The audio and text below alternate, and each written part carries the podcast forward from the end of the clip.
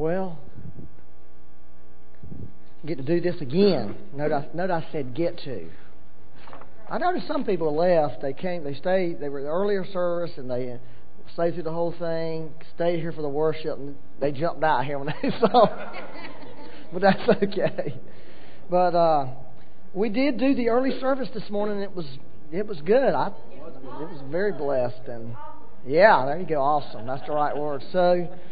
That was our first one. We were nervous about it. Honestly, I was. Anytime I got to do something, yeah. Um, but really, it's what we were doing. Really, is nothing nothing more than a continuation of things we felt like God has already spoken to us.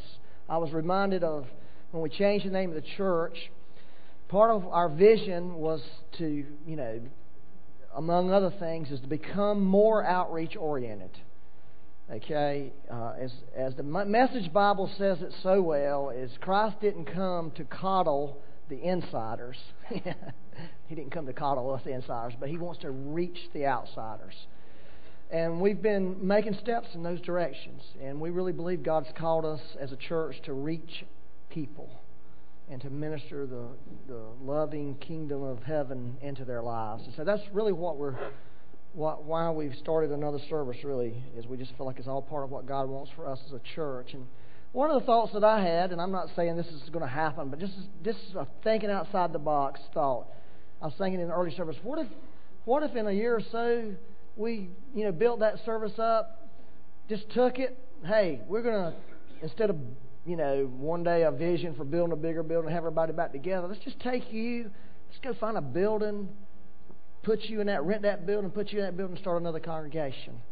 Wouldn't that be a wonderful thing to do? I mean, really, I think that's the kind of heart that God has is to, you know, start other congregations so more people can be reached. And so that's really our heart, really. To, you know, we, we're not really wanting to do a bunch of extra stuff that's going to cause more work, but so I just feel feel like we're doing what the Lord wants us to do. Um, I'm going to share this message again that I just did earlier.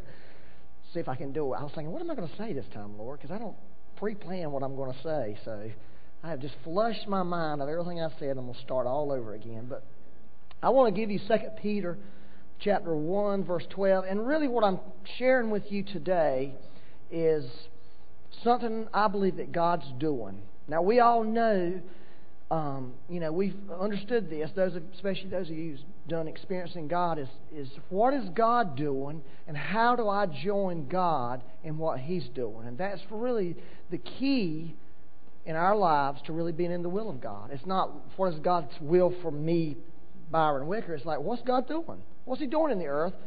And once He shows me that, then I can adjust myself to join God in what God's doing. That's really what God wants us to do. He wants us to join Him so that's what I'm going to share with you is something called a present truth. This is the word that that uh, Peter used. For this reason, I will not be neglect, negligent to remind you always of these things. So I'm going to, you know, remind you of some things I've already shared with you. And I don't mind doing it because Peter did it, Jesus did it, Paul did it. So we want we want to be reminded. We want to hear the word of the Lord over and over until it becomes a part of our lives. But I want to remind you all these things, though you know and are established in the present truth. Everybody say present truth. See, there is a present truth that God releases. In, you know, in different seasons and different times, the present truth could, could change. It's always, you know, the truth, but the emphasis may change. And, and um, let me give you a definition of present truth, which I, I think is a really good definition. Present truth is what the Holy Spirit is doing right now and what the Lord is saying today. Let me read that to you one more time. Present truth is what the Holy Spirit is doing right now and what the Lord is saying today. And I believe from the bottom of my heart, because this has been something that's been, the Lord's been working in my life for, for a, a season, is the present truth that God's trying to bring about is what we call the gospel of the kingdom of God. That God really is wanting to release the knowledge of the gospel of, of the kingdom of God into the earth. And the Bible says in Matthew 24 14, and this gospel of the kingdom will be preached in all the world as a witness to all the nations, and then the end will come. the gospel of the kingdom. Before the end, before the return of Christ, the gospel of the kingdom, not the gospel of salvation. There's a difference. Okay? The gospel of salvation is included in the gospel of the kingdom, it's a part of it. But until this message of the kingdom of God is preached, then the end will come. It's going to be released all over the world. Now, I believe, uh, I personally believe this has been a prayer for me for several years, is that we have lived under a lid of revelation in the church.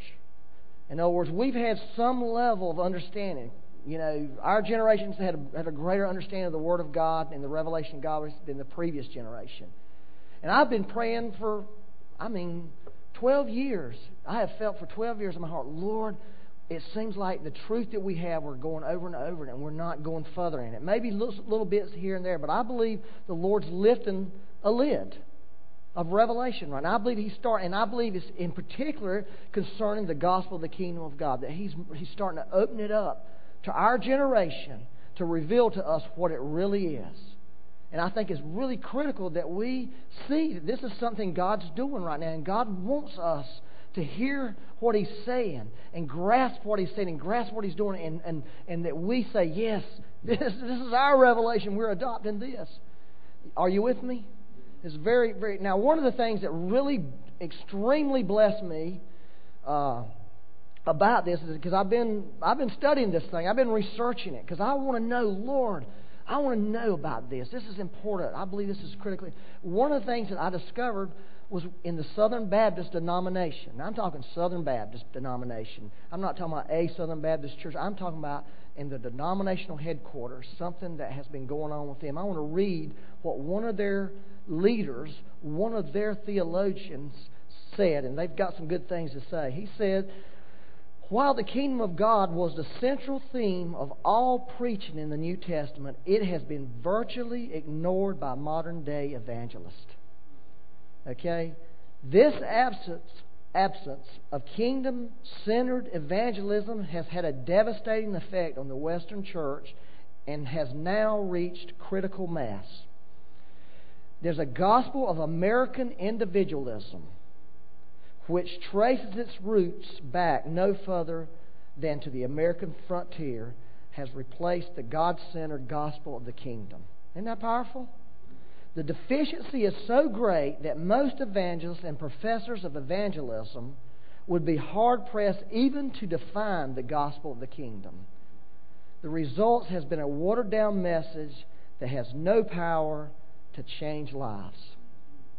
Now, this is coming from the Baptists who, if we could say of any denominations, the ones who've really, the Lord's given the anointing and carried the torch for evangelism. I'd say, as a denomination, we can say that the Baptists have done evangelism and done it well, in our opinion. But here is one of their leaders saying, No, we haven't. We have not. We've missed a mark. We've missed a mark. And I believe what God wants to do is I believe God is releasing to us some revelation about you know they're getting it. It's not just like like oh you know one person you know or a, a little charismatic group over here or a little group over there. No, I think if, if when you begin to study this subject, you find people all over the world, believers that God's beginning to speak to about. Now, for sure, there is a lot of wrong theology and doctrine out there about the gospel of the kingdom. You'll find that out real quick when you begin to study it. And really, it's, it's no wonder. It's no wonder. Because think about this if you were the enemy and you wanted to pervert something that would destroy your life, what would you do? You would make sure you would taint that message. There's groups out there that have all these different re- replacement theology, reconstruction theology. You know, the Worldwide Church of God for years were just, you know, promoted this, not the normal Church of God, but there was another one that was bad and promoted some, some very false teachings and error around the kingdom of God. And it's understandable that we should understand that these things will happen, especially for truths that really can dismantle the kingdom of darkness. And this, this is a message that can dismantle the kingdom of darkness. Now, another thing that I'm seeing, and this is what's so cool, is I believe with this message, there is a new level of anointing and authority that we can get in on.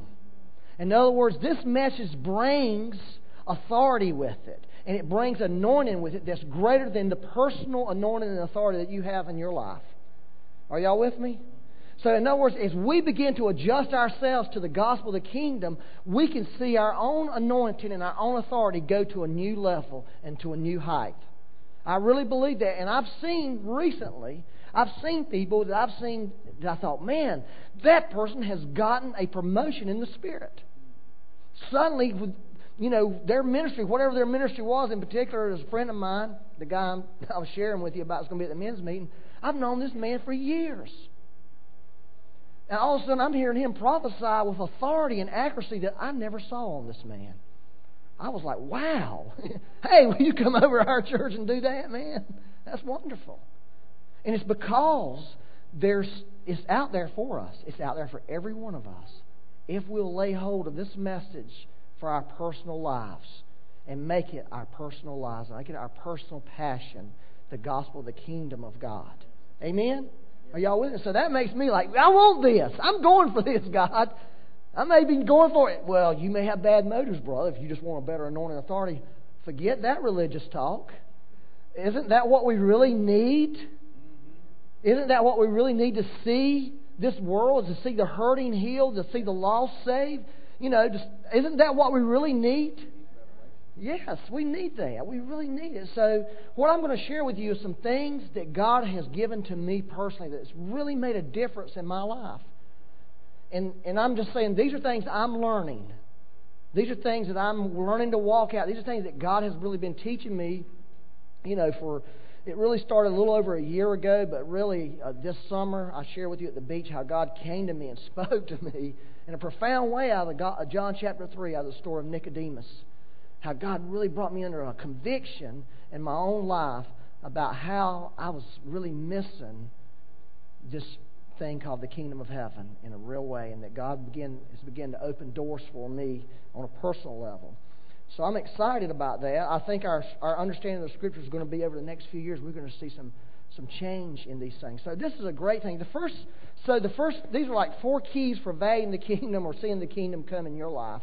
The first one is uh, Matthew 4:17. And I've, I've shared this with you before. I'll share it again. From that time, Jesus began to preach. This is the beginning of Jesus' ministry, and to say, "Repent, for the kingdom of heaven is at hand." That's what Jesus began. So, really, repentance is the first step. It's the number one thing. It's the beginning steps. And, and as I've told you this, and I will tell you this over and over, because I believe repentance is one of the is the absolute necessity. It is the starting point. It's the foundation for seeing the kingdom. Repentance does not mean turning from sin. That is not what that word repentance means changing your mind. And because you have changed your mind, you do the about face. Repent, turning from sin is a fruit of repentance. That's what it is. We've got to see that. It's a fruit. So, so you may think, well, I have no sin to repent of. Great. Praise the Lord. You still need to change your mind. You still need the mind of Christ. You still need your mind renewed. You've, we've got to have it. I wanted to uh, give a quote by a man named Bill Johnson who's written a tremendous book. And he says this Many Christians repent enough to get forgiven, but not enough to see the kingdom. Many Christians repent enough to get forgiven, but not enough to see the kingdom. When you're saved, you know, you've been forgiven, you are just at the door of the kingdom. You know what I'm saying? You haven't suddenly, suddenly you're not this real kingdom guy. You've got to continue staying in a, in a mode of God, renewing your mind, changing your mind to really fully enter into the kingdom of heaven. And that's really the way it works. 1 Corinthians 2 Y'all good out there? 1 Corinthians 2, verse 12. These are scriptures we all know, but they're so true. Now we have received not the Spirit of the world, but the Spirit who is from God. That what? We might know the things that have been freely given to us by God. You see, it's by the Holy Spirit, the renewed mind, through repentance, that we begin to know the things given by God. It's, God, it's the Father's good pleasure to give you the kingdom. These things we also speak not in words which man's wisdom teaches, but which the Holy Spirit teaches, comparing spiritual things with spiritual. But the natural mind, that's mine and your mind. Okay? The natural mind. All we all have a mind, natural mind in this room, right? It's something up there. For some of us, it may be less, but we all got it. The natural mind, mind does not receive the things of the Spirit of God. Get that. Your natural man cannot receive the things of the Spirit of God. Accept it. That's why you need to repent every day. If you're going to see God, if you're going to hear God, you've got to say, Lord, I need my mind changed. I need to see it what you see. I need to hear what you hear. You've got to do it constantly. You, you'll be offended. You'll be hurt. You've got to say, What is God? Where, where are you? What are you seeing in this? What are you seeing this? It'll be foolishness to you and other worser things. Nor can he know them because they are spiritually discerned. Now, that's the, that's the crux of when we talk about repentance. Now, see, a man who's in sin suddenly sees this sin the way God sees it.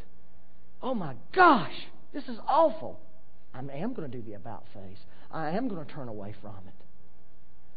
But the repentance happened when he saw it the way God saw it. And how we get this is we repent. We come to the Lord every day and say, Lord, I can't know what you're thinking apart from your Holy Spirit. And Lord, I'm choosing to give you permi- I'm giving you permission to invade my mind. I'm giving you permission to invade my mind with your thoughts, with your actions, with what you see, what you feel, what you hear. You get in a situation at work or wherever, school, personal relationship. Lord, invade my mind with what you feel about this, what you think about this. Because I'll probably just haul off and slap the person. That's the way I feel about it, Lord. I'm mad. But are you mad? Because if you're not mad, I don't need to be mad. And that's, that's the essence of repentance. And that's what Jesus said, first step. If you're going to see this thing, if you're going to see heaven, this spiritual world that's right here at your hands, it's at hand. If you're going to see it, because it's here, Jesus said it was, you have to repent. You have to. Get that. Think about that. Don't forget that. Go over that over and over and over in your mind. Because there's something right here in this room that we don't see, and we will never see it until we repent. But we've got to keep repenting. We've got to live repentance. Repentance has to be a part of us as long as we live. It's not well one time or just when you do a bad thing. It's all the time. Everybody good with that? All right, number two. All right, uh, Matthew six thirty three. The second thing, uh, it says, "Seek first the kingdom of God and His righteousness, and all these things shall be added to you." Again, this is a famous verse, but I want you to first see this: what Jesus Christ said to seek first. Now, when you think about it, this is sort of bothered me. This is one, actually one of the scriptures the Lord used to get me thinking about the kingdom of heaven was this. Because he said this I thought the Bible said seek God first. Why would Jesus? Can you imagine if you were hearing Jesus in that day? After all those people had been talking, Jesus says, No, heck no, don't seek God. I'm telling you, this is what you need to seek. You need to seek first the kingdom of God. That's what Jesus said. Because Jesus knew this as Jesus and the kingdom, God and the kingdom are one and the same. They're connected. There's, you can't separate them. You know? He was saying that has to be the most important thing in your life. And this is one of the things I was really feeling, and I still feel it. Uh, I was feeling earlier. Christian businessmen. You know, that's something God's really been doing. But really, you know what? You shouldn't try to seek to be a Christian businessman. You should seek the kingdom of God and all these things will be added unto you. You hear, you hear what I'm saying to you? If, if your necessities of life, like food, water, clothes, shelter, are added, if Jesus said those things are, and you've got to have those, you can't walk around naked. They're going to put you in jail. You know? You've got to have food to live if he said those things are included in the kingdom, because that's he wasn't saying, all right, you do this. This is how the order is. Seek first the kingdom, and then when you get through seeking that, then you can worry about your food. That was not what he was saying. That's a wrong interpretation. It wasn't like kingdom first, then second food, and third water. He was saying, no, the kingdom of God is what I, this is what I said, Club Med style. Once you get the kingdom, the food's included in the kingdom. The clothes are included in the kingdom. The shelter's included in the kingdom. Christian businessman, once you have the kingdom of God, the business is included in the kingdom. You know, people who want to be worship leaders seek the kingdom first, and the worship leading is included in it. But if you seek the worship leading first, it's, it's messed up. It doesn't work. People who want to pastor, forget pastoring. Seek the kingdom, and the pastor is just going to happen. Amen. Seek the kingdom, and the missions are going to happen. Those are the things. All right, now that you've checked into this mode of seeking first, then you can say, Lord, I need the spirit of wisdom and revelation about the pastor and you know about the business, you know. But you've taken care of the first things first, and that included that. Has everybody got that point? Really important because it can profoundly ch- change your life because suddenly you're saying, the most important thing I can do in my life is seek first the kingdom of God. It doesn't mean that you shouldn't get up and do business. See, that's all perverse. That's the devil saying that. Well, you ain't, you know, you're not seeking first the kingdom. You're, you know, you're working. No, the working's included in the kingdom. Just in your heart, pursue the kingdom, and those things are part of it. Please get that one. Please me get that one. Y'all with me? All inclusive, the kingdom of heaven. All inclusive. Looking for a spouse this morning? Anybody looking for a spouse in this room? Ah, somebody is. That spouse is in the kingdom of heaven. Looking to have a baby this morning? That baby's in the kingdom of heaven. Looking for a healing this morning? Guess where that healing's at? It's in heaven. The kingdom of heaven being brought to your life. Looking for friendship? It's in heaven. Looking for a job? It's in heaven. As you seek heaven, if you seek the kingdom, oh, that's it. Got a problem with a former relationship? Need an answer? Seek heaven. First heaven. The answer's there. It'll come. It has to. That's what Jesus said. All these things. You got to trust what Jesus said. All right, here's what Paul said. I just uh, Colossians three. He said the same thing. He's explaining Matthew six thirty three. If then you were raised with Christ, Seek those things which are above. That's what Paul's saying, the same thing as Jesus. He's just expounding on it. Where Christ is, sitting at the right hand of God. Seek those things above. What's above? The kingdom of heaven. That's where Christ is. Paul said, echoing Jesus, seek that. All right? Set your mind, or better yet, set your affections on things above, not on things on the earth. Put your affections there. Make the passion of your life, is what he's saying. Make the kingdom of heaven your passion. You know? And if, as you do that, make that your passion, you know, young man, make kingdom of heaven your passion. And guess what God gives you? Gives you a pretty girl. You know, that you can share those passions with. You know? But if you make that pretty girl your passions, she's not going to like you because she don't think you're an insecure guy who don't can't do anything, and she doesn't want it. She wants a guy that can deal with life. You got that? Somebody need to hear that. Heard somebody say Amen. Well, I know the Lord's good. So that's the second thing. Seek first. All right. Number three is persistency in this thing. All right. Be persistent. Let's look at Matthew seven seven through eight. This is important. Right. Ask and it will be given to you. Seek and you will find. Knock and it will be open to you. Right there. Back up one. It said, you know, everybody knows this. You've probably heard somebody teach on this. It means keep asking. That's the original language. Some, you know, Greek verbs and all that. People who know that. It's a, you know, a continuous, continual action. Keep asking, keep seeking, keep knocking, and it will be open to you. Now, remember, this verse is in part of Jesus' what they call the Sermon on the Mount, which was Jesus' message on the kingdom of heaven. Started in Matthew 5, and this is still part of that message. He never quit preaching that message. All right, go on to 8. For everyone who keeps asking receives. Everyone who keeps seeking finds. Everyone who keeps knocking, they're gonna the door of heaven's going to be open to them. The Lord told Joshua when they crossed over, He said, I'm not going to give you the whole thing at one time because it would destroy you. I'm not giving you the whole deal. You're not getting the whole package. You're not getting all the promised land. You're going to get it every put you place your step one step at a time. It's like I heard one guy say. The king, there's nowhere in the Bible where it says, you know, the kingdom of God is like an escalator. You know, it's a step. We walk. We walk it out, and there's nothing carrying. You know, it's not like you get on, make one step and then we're there. We've got to walk this thing out. We've got to keep going after it. We've got to keep pursuing it, and and it'll happen. Okay, remember Stephen. Uh, Roach, when he came and preached that great message about bearing fruit, one of the things he said, uh, scriptures out of Hebrews, it says, it's by faith and patience we, we inherit the promises. And I heard Rick Joyner, you know, talk about the faith movement, which has been a great thing, but he says, where's the patience movement at? I thought, man, that's great. I know where it's at. I don't want to hear about the patience movement.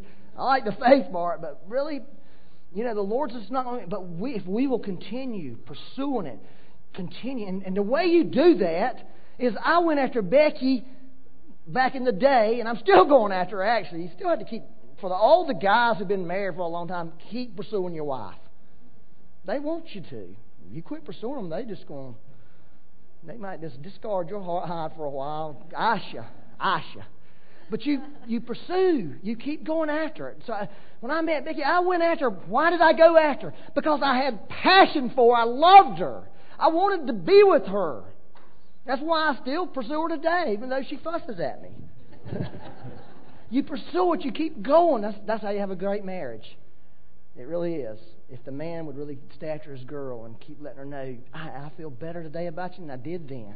You know, you're you know, you're like, you know, fine wine. You've aged, you're wonderful. You know? And if you'll do that, you'll have a great marriage. And the women can figure out what the women are supposed to do because I ain't never figured out what a woman's supposed to do. It's confusing. You know, they don't like certain things. I said, well, the men, reason men like it was because if it was up to women, the world would end because nobody, there would be no population. It would all, we'd all just die. So, so I don't have any claims about knowing about women. I'll let the girls talk about that. So that's the way it is. As we seek the Lord, seek first the kingdom, we're seeking a passion for the kingdom. Lord, give me a passion for it. Give me a passion for your kingdom. You know, I got a passion for it right now. God gave it to me. I, my, I hope I have it tomorrow, but I got it right now. I can't worry about tomorrow. But hopefully, in the morning, I'm going to wake up this same, same thing that I feel inside of me right now. Hopefully, two years from now, I have the same thing burning inside of me, saying, and hopefully I'll grow in it and you know mature in it and all that. I mean that's the goal, you know. But that's that's the thing. We've got to go after it. We've got to go. I don't pursue Becky today the way I did twenty something years ago.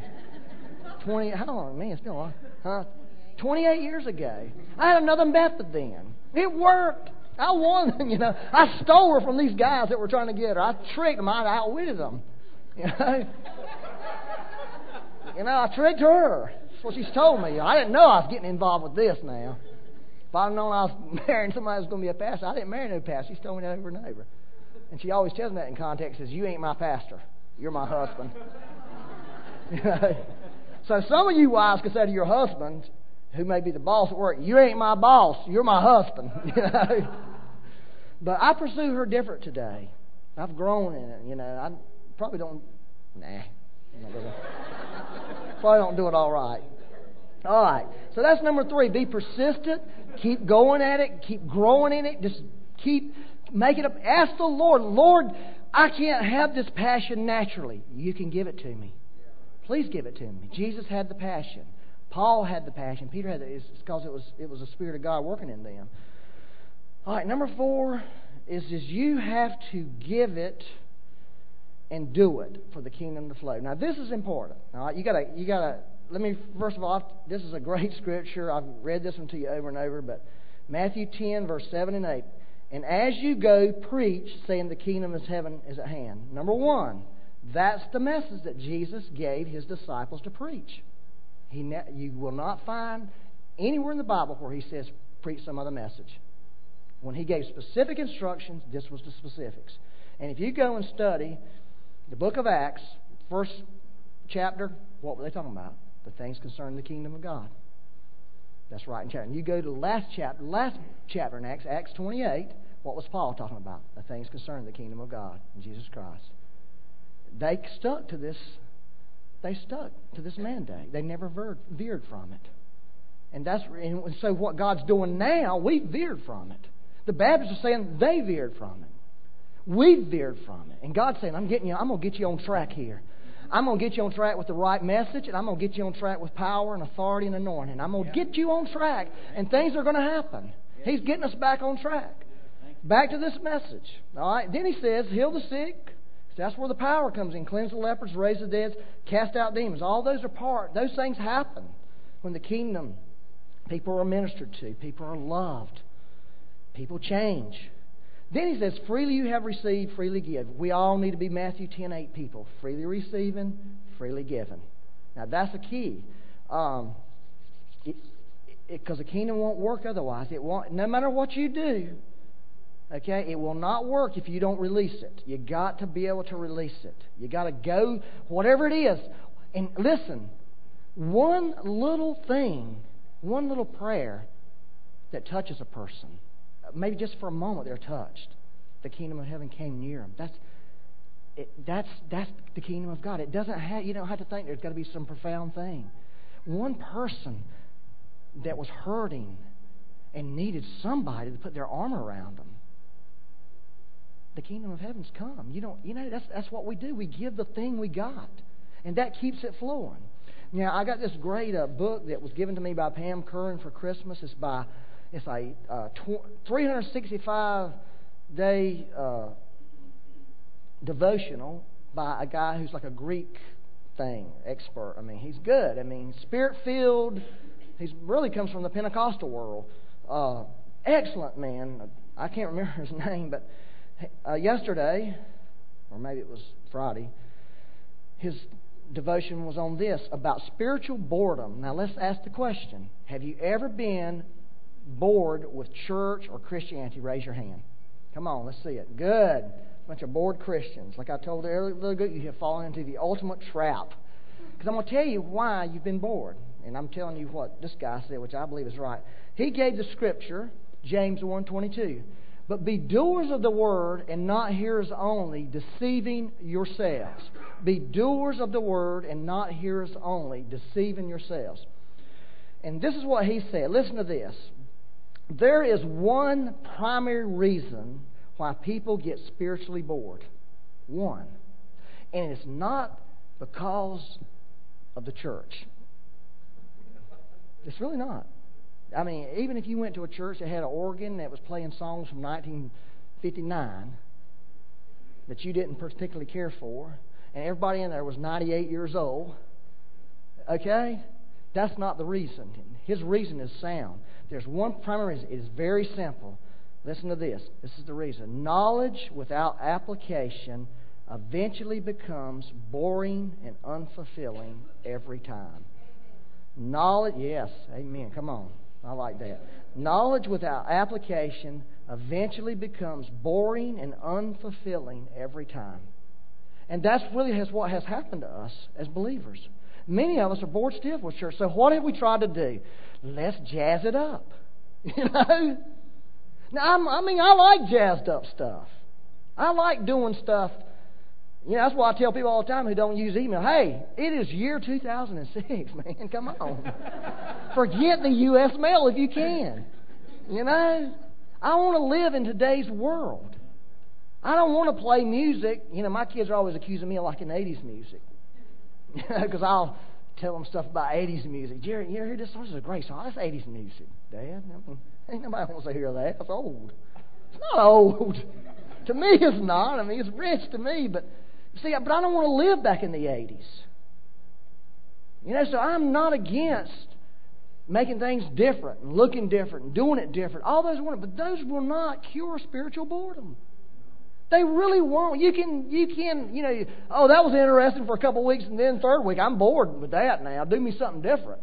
You know, that's that's what a lot of ways the church has tried to do is cure this boredom in people by you know making things different, and you know, different's good, but that won't work. What he said was that word hearers in that verse come, it comes from the Greek, from the word that we would use when a person audits a class.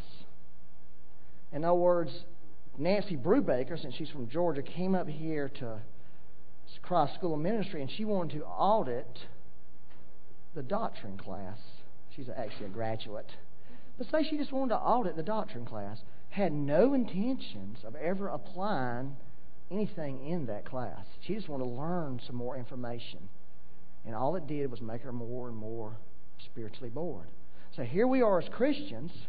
We come to church, we hear the truth, but we're not doing anything with the truth. So it's boring to me. You know, I'm bored. Church, you know, that preacher ain't no good. It may not be no good. He really may not be. I'm not trying to say that, but I'm saying this. If you're bored and I'm bored spiritually, we're not doing one thing. Is we are not given. We are receiving, but we're not giving, and it creates this problem in our life. And I have found you've got to start with the very basic things in giving. Whatever God gives you, do it. If just a bit of compassion for somebody, just let them have that compassion. Just pray for them. Lord bless you. Lord love you. And see what that does, it opens it keeps the, the river flowing. Suddenly you don't have this dam in your life. And the water gets stagnant. That's what the boredom is, is everything stacked up and you know, inside of you. And we think it has to be some profound thing, but really it's the little things that's really where it starts. It's little things that God gives you that you give other people. And they may it may be a, a conscious thing that they know, or it may not be. It may be bringing a meal when they're in a desperate situation. You know, or it could be some profound thing. It could be praying for them and God doing a miracle in their life. It's all it's all God's kingdom. All of it is. It's all what God wants to do. It's letting God freely you have received. That's what He said to, said to these uh, disciples when He sent them out. Uh, you know, you've gotten something. I've given you something. I've poured myself into you. I've told you things. I've showed you things. Go do them same things for other people. You know, go do this, and you will have a very rich Christian life. Now, I will tell you this: there's just a couple of things that you need to understand about God and the way He works. Is one, this is what the Lord has recently told me when I was real anxious, trying to. Somebody was talking to me and was needing some help, and I was really anxious because I wanted to do something else. He said to me, Byron, I do not care about your time because you gave me your time. And this is what I'm choosing to do with your time. I'm choosing for you to be talking to this person right now. You see what I'm saying? You see, when we give ourselves over to the kingdom of heaven, God has a different agenda than we have. He has a different program than we have. So you may want to be doing something else at that moment, but God's saying, "No, I, I really, I really, really, really have a heart for Doug right now, Byron. And you may not want to talk to Doug, and you may not have a heart for Doug, but you gave me your time. You gave yourself to my kingdom. And that's what I want to do is I want to touch this man right now. I want you to speak some life to him. I want you to, whatever. Or just hang around with him. Whatever it is. You see what I'm saying? And I'll just end, I shared this dream. I want to share it because it really exemplifies what I feel like happens to us. See, it's real easy to sit in here and hear messages about the kingdom of God. And it's pretty easy to pray for people, for ministry, okay? It's like I told the other group, it was real easy to sit around and talk about having another service until this morning when I had to get up earlier, you know, and be here earlier, and thinking, about I could do this two times, you know. It's not easy walking it out. The kingdom of heaven is not an easy thing to do. It challenges you. It it messes with you. It's, it steals your time. It steals your energy. It takes your priorities and re- rearranges them. It, it's, it's demanding because it's the kingdom. And not that there's not benefits to you, but I just want to say I had this dream last night, and um, and I, I just think it's a profound dream, really. But it really speaks all this to me because that's the way I felt. Is in this dream I was in Africa. I was in this village in Africa, and for those who know me know that the Lord really has a there's a real calling in my life for Africa. And there's this real divine connection. For whatever reason, Africans have always seemed to have this role in my life. That's why Marlon's here. And he has this role in my life. And because uh, he's an African. And in this dream, these guys says, in order for you to move around the countryside and be able to go where you need to go, we need to mark you. Okay? So they t- took this paint or something and started marking these lines They were about that wide, about maybe that long on my arms, from about right here to there, there, there. you know where I came from. Anyways, I was looking at these marks thinking, well, I'm stupid. yeah, I'm an engineer in my mind, in my natural mind. So I was looking at the marks thinking, I wonder how you'd counterfeit those marks. I mean, in other words, when, when I go out here and people see these marks, how they know I didn't just sort of figure out, you know, how to make these marks on my arm to be able to get away with moving around and do what I need to do in this countryside. But I realized what the Lord was saying is no, those marks, that's the authority I'm going to give you to go to Africa. You need to be marked to be able to go and go in my authority. That's really cool. And then the, in the dream, the next scene shifted over, and there were some young people there. And we were in Africa, but there was just like this indoor pool spa area, and it was really nice. It was like what you would see here. Nice. And the kids were swimming and having a great time, but they were on this mission trip. And I remember talking to the kids saying, Listen, God didn't send us over here to have a good time. He sent us over here for you know for something eternal. This is important what we're doing. I was pleading with them really. And you know how it is sometimes you can plead with kids, they sort of sit there with this blank look on their face. That's what they were doing to me, like, what's this guy's problem? We're over here having fun and he wants to talk to us about something serious. That was the end of the dream. I woke up and thought, man, that was really the Lord. Man, that was that was something. So I went back to sleep, had another dream. In this dream, I was just in Africa. I, there was no specifics, but I was in Africa and I knew it. And uh, then I woke up and I heard the Lord say, "Go." And I said, No, God. That's what I said to him. You said God, right? You didn't say go. Surely you're not saying go to Africa to me. You said God. I thought, No, he said go, stupid. but I got to thinking about it. You know, it is really easy and nice to sit around and think about, well, the Lord's going to send me to Africa. He's marked me. He's going to give me authority there. That's wonderful. Thank you, Lord. But then I got to thinking, the day I get on the airplane, I'm not going to be thinking this is so wonderful. In fact, I'm going to be thinking, I don't want to go. I hate airplanes.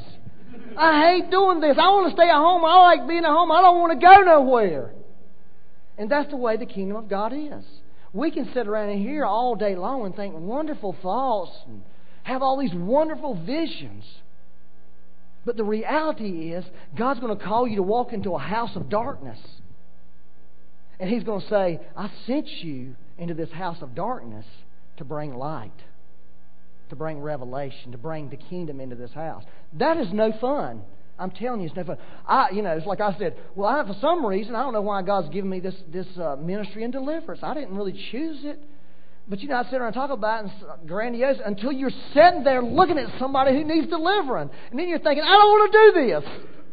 I would rather go play golf or go home or something. I don't want to mess with this messed up soul. Somebody else can do it. That's the way it is. And see, that's what stops many of us. I'm going to be honest with you. Because it's inconvenient and it's troubling. And I think I've shared with you guys some when I went over there and the house was burning.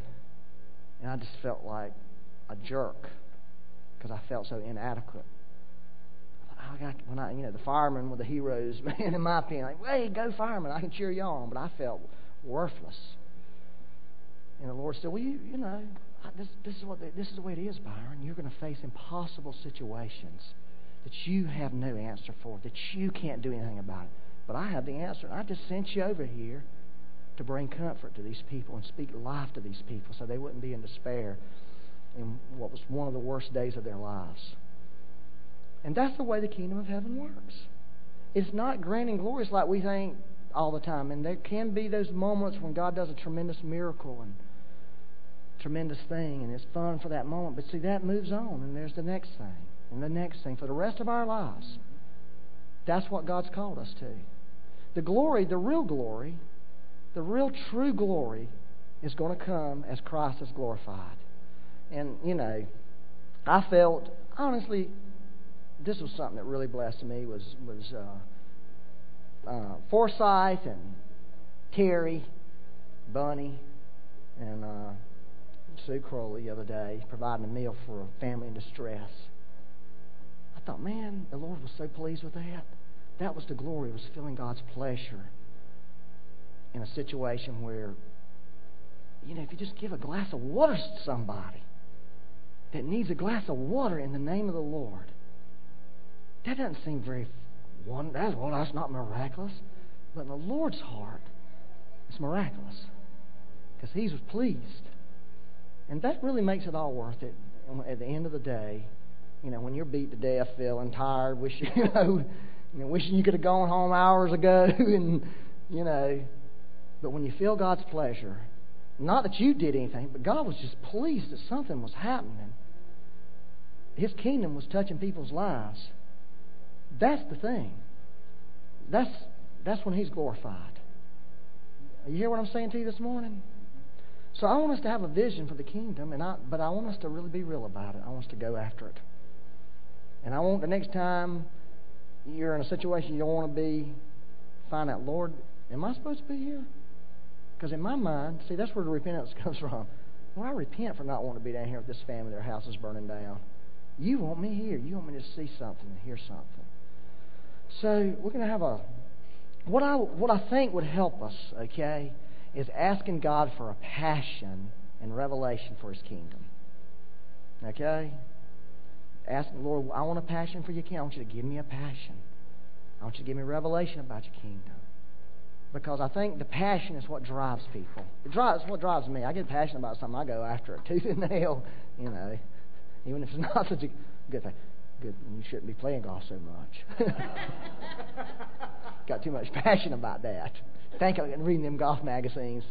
Y'all talking about golf next week? What's wrong with y'all? Can't escape it. But if you got passion about something, if you got passion about something, you go after it. You see what I'm saying? And I want to ask the Lord, you know, this morning for those of you who would really like a passion about this. Now, let me warn you. What I said is inconvenient. It's not all that glorious. And it's something you got to keep going after and keep going after and going after. So I'm not asking you to sign up for some glorious thing. I am asking you to sign up for the kingdom of heaven. That that would be the first thing. That would be the thing you would seek. That would be the desire of your heart. And that you know that God, over the, the days, months, and years ahead of you, that He will reveal more and more and more of that and bring you into a fuller measure of His kingdom until finally, you know, you go on and be with the Lord and you experience the kingdom in its fullest measure when we're actually, you know, when we move on. But the kingdom is for now. Amen?